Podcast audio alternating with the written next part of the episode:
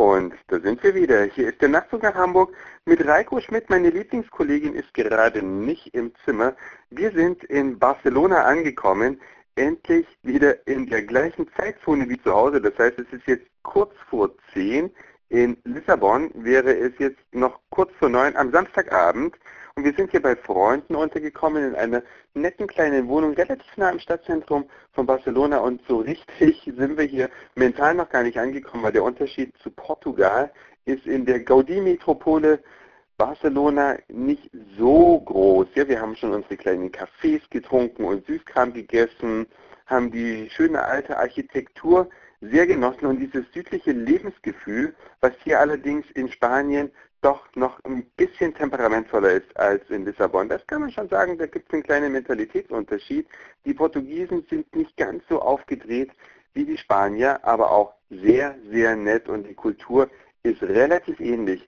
Wir sind ja auch gar nicht so weit auseinander. Hier auf der Iberischen Halbinsel sind wir jetzt genau am östlichen Rand angekommen, nach einem 1,5-stündigen Flug ungefähr von Lissabon nach Barcelona. Und was uns sehr, sehr aufgefallen ist, hier die Gepäckbänder oder die Gepäckausgabe nach der Landung dauert irre lange. Schon als wir am letzten Dienstag, oder nicht diesen Dienstag war es ja, in Lissabon angekommen sind, haben wir sehr, sehr lange aufs Gepäck warten müssen und heute auch fast eine Stunde. Fast eine Stunde hat es gedauert, fast so lange wie der Flug gedauert hat. Die Südländer arbeiten doch manchmal extrem langsam. Also wirklich, es ist fast nicht zu unterbieten. Wenn wir in Hamburg landen, dann sind meistens die Koffer schon auf dem Gepäckband, wenn man den Gang vorgelaufen ist, vom Gate bis zum Baggage Claim. Und hier dauert und dauert und dauert es. Und es wird nicht sorgsam mit dem Gepäck umgegangen. Auf dem Gepäckband stand ein Koffer, als es dann endlich losging, da lief Wein aus. Den hatten die Touristen, mit denen wir dann auch kurz gesprochen hatten, sehr gut gepolstert und fast jeder Koffer hatte eine Macke.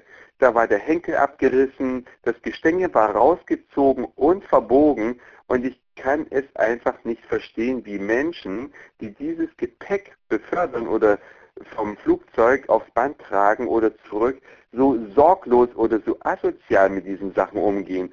Denn die haben doch eigentlich auch alle selbst einen Koffer. Aber möglicherweise sind das Leute, die selbst vielleicht nie irgendwo hinfliegen, weil sie halt Hilfsarbeiter sind, die einfach eigentlich nur Koffer tragen können und die dann so sorglos und achtlos mit dem Eigentum anderer Menschen umgehen. Es ist ein Ärgernis, denn in unserer Maschine von Lissabon hier nach Barcelona saßen vielleicht insgesamt, jetzt ist gerade meine Lieblingskollegin reingekommen, wie viele Leute saßen heute in der Maschine, was meinst du?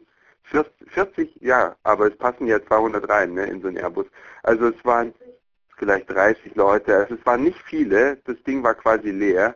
Und mit diesen paar Gepäckstücken hätten die Leute am Flughafen echt ein bisschen sorgsamer umgehen können. Wir wissen natürlich nicht, ob das schon in Lissabon passiert ist, beim Abflug oder hier in Barcelona bei der Landung, aber ein absolutes Unding. Und da sind wir schon relativ entspannt. Wir sind im Süden und wir sind so, ich sag mal, untypische deutsche Urlauber, die es locker angehen lassen. Die sagen, okay, bestimmte Sachen dauern hier einfach länger. Es ist gar kein Drama, wenn man mal ein bisschen warten muss. Man hat ja Urlaub. Nur irgendwann ist eine Grenze überschritten, wo man sagt, jetzt ist es einfach eine Zumutung. Oder habt ihr auch schon mal solche ähnlichen Erfahrungen in südlichen Ländern gemacht? Würde mich sehr freuen, wenn ihr mir dann mailt an nachtzug@email.de oder den Kommentar auf die Homepage macht, www.nachzugnachhamburg.de. Übrigens, unsere Gepäckstücke waren relativ unversehrt. Ich habe einen tiefen Kratzer davon getragen in meinem Koffer, aber Denise hat Glück gehabt mit ihrem Gepäck. Ja, jetzt werde ich mal sehen, dass ich diesen Podcast online kriege, denn Simi ist verreist. Sie kann das nicht online stellen. Möglicherweise wird es ein Nachtzug nach Hamburg ohne Intro und ohne Outro werden, aber das ist ja nicht so dramatisch. Das war's für heute. Dankeschön fürs Zuhören, für den Speicherplatz auf euren Geräten. Ich sage Moin, Mahlzeit oder Guten Abend, je nachdem, wann ihr mich hier gerade gehört habt. Freue mich sehr über eure Kommentare und E-Mails und dann hören wir uns auf jeden Fall morgen wieder. Dann nochmal aus Barcelona, euer Reiko.